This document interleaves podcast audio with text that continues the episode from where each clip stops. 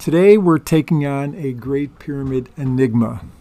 There are obviously many mysteries in the Great Pyramid, many enigmas, but this one is unique in many ways and not often looked at.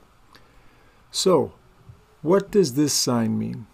Okay, this sign is from ancient pictures of the pyramid. This one is from the Edgar Brothers, and it's in the descending passage. What does that sign mean?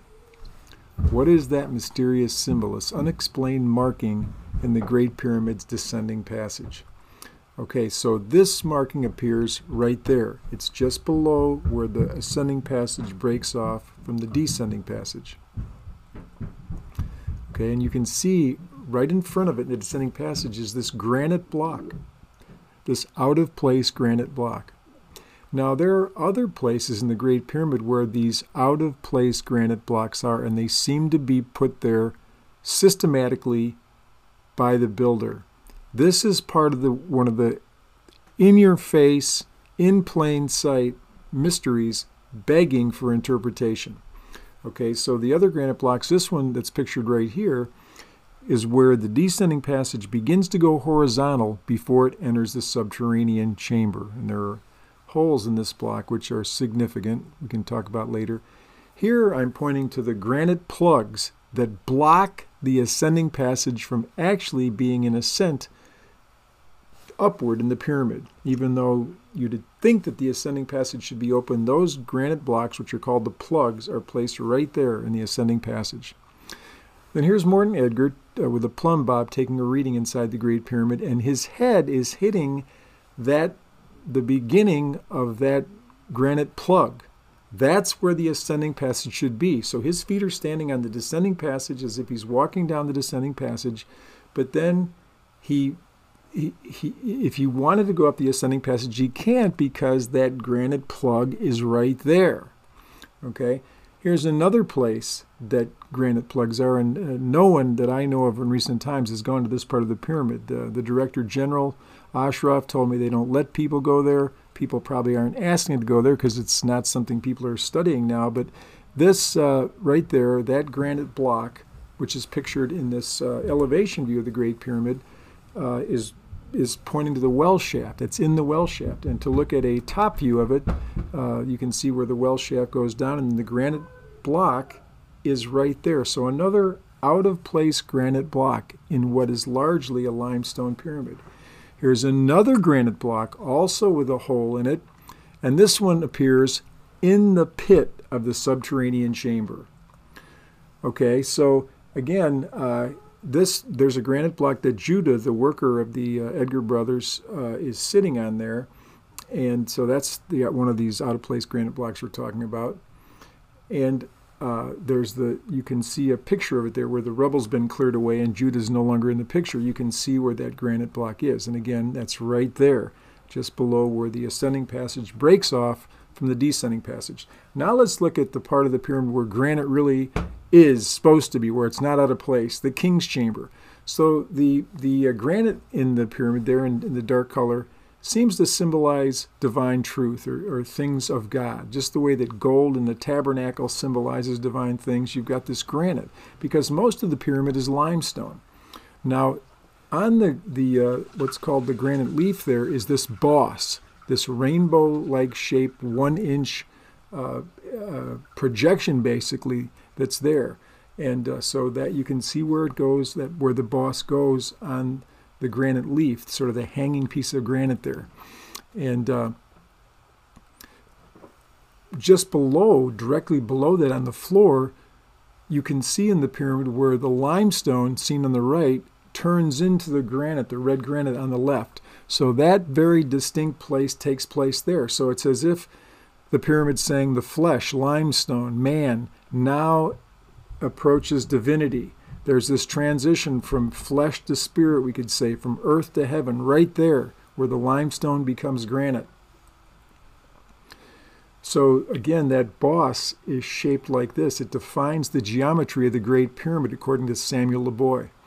Not only that, it defines the geometry of the Giza Plateau, according to Samuel Dubois. That boss is like a sum total of the pyramid.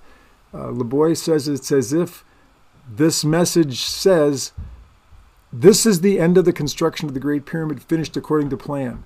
That's what the boss represents. Now, here's a cross-section of the Great Pyramid, the one we usually look at from the east side.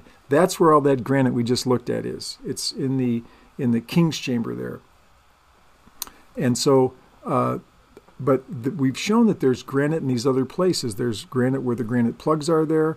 There's granite in the well shaft, in the grotto, we saw that. There's granite down where the descending passage goes horizontal. There's granite down in the pit.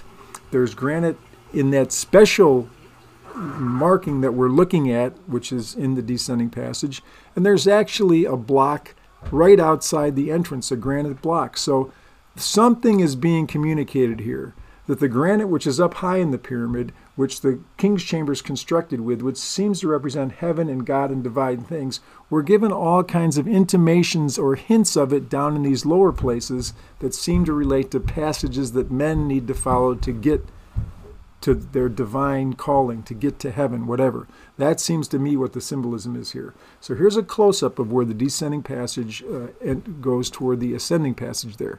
And you can see where the granite block is that prevents an entrance up that ascending passage. Now down where that yellow arrow is, that's where this mysterious, enigmatic symbol we're looking at is. It's a little bit past the point of the ascending passage breaking away from the descending passage.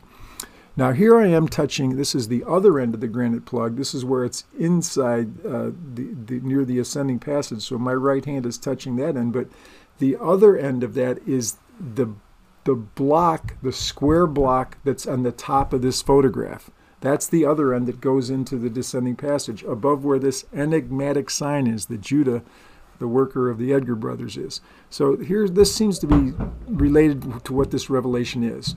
Okay, so you've got the Hemiunu template. If you followed my count here, you know that we've talked about the 200-cubit horizontal slice of the Great Pyramid. That's where the shafts from the king's chamber come out, the northern and southern air shaft. That level is 200 cubits across, and it's defined by the Hemiunu template. This would be a top view now. So if you look at this older view of the pyramid, but you can see the passages inside, now you're looking at a top view. The Hemiunu template is a square. It's a slice, a horizontal slice of the Great Pyramid. Okay, so if we rotate the Hemiunu template 45 degrees like that, so instead of being 200 cubits, it now becomes 282 cubits, because that's what the distance is of the diagonal of the Hemiunu template. And it creates a perpendicular, it's the end of that Hemiunu template on the diagonal is directly over where this enigmatic symbol is. Now this is interesting, because look what's created here. If you go to that Hemiunu template, which is directly perpendicular to the mark, the air shaft of the Queen's Chamber goes directly to that point on both sides, showing that the Hemiunu template is defining not just that enigmatic mark we're looking at, but also it's related to the Queen's Chamber's air shafts, which are so interesting. So look at the shape that's created by connecting these important parts of the pyramid. It's exactly what looks like in the enigmatic symbol. You can see the circle there, which is a little bit outside of the Hemiunu template, and it just is incredible. And so not only do you see that symbol, this enigmatic symbol, pictured in these lines, which we didn't invent, we simply followed the lead of these marks. It also has the boss. The boss is also sort of pictured in that round and square combination there. And so if you overlay them as they did here and just go back and forth with opacity, you can see that the boss totally fits over those lines. It's like a perfect match. And so what we've got going here in the pyramid, this revelation, which we'll continue with in future videos, you've got the boss, and looked at architecturally, so that's right there in the upper reaches of the pyramid. But then you also have down here in the lower section of the pyramid, the descending passage just below the ascending passage, you've got this enigmatic symbol, and it creates, with the Hemiunu template, this picture of the pyramid, which looks just like the symbol. So it seems that we're being told that Hemiunu designed this. This is intended, and there's something that's meant to be understood here. So stay with us as we continue to examine this most enigmatic symbol. Thanks for watching.